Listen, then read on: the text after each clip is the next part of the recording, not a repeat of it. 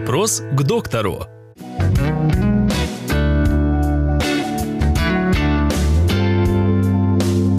Нужно ли лечить молочные зубы? Бытует такое мнение, а, что это не обязательно. Во всяком случае, мне, как э, врачу, приходилось слышать такие вещи. Да, это молочные зубы, что сколько там они простоят.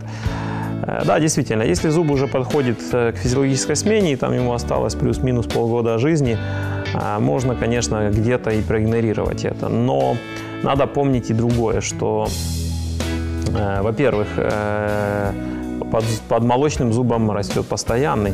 Если мы, у нас есть э, рот инфицированный, то есть кариозные зубы и прочие нюансы с молочными зубами, мы подвергаем риску э, адекватное состояние потом постоянных зубов.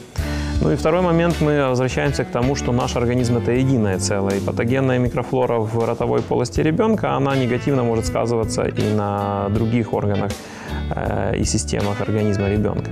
И э, что немаловажное, надо понимать, что если зубы молочные находятся на ста- в стадии стабилизации, то есть еще не идет разговор о замене зубов на постоянные зубы, в молочных зубах точно так же существуют корни, нервы внутри и прочие вещи, которые приводят э, к болезненным ощущениям, если зуб портится. И в итоге вы так или иначе придете к доктору с проблемой уже другой. Поэтому я думаю, что э, разговор о том, нужно или не нужно, стоит однозначно «да».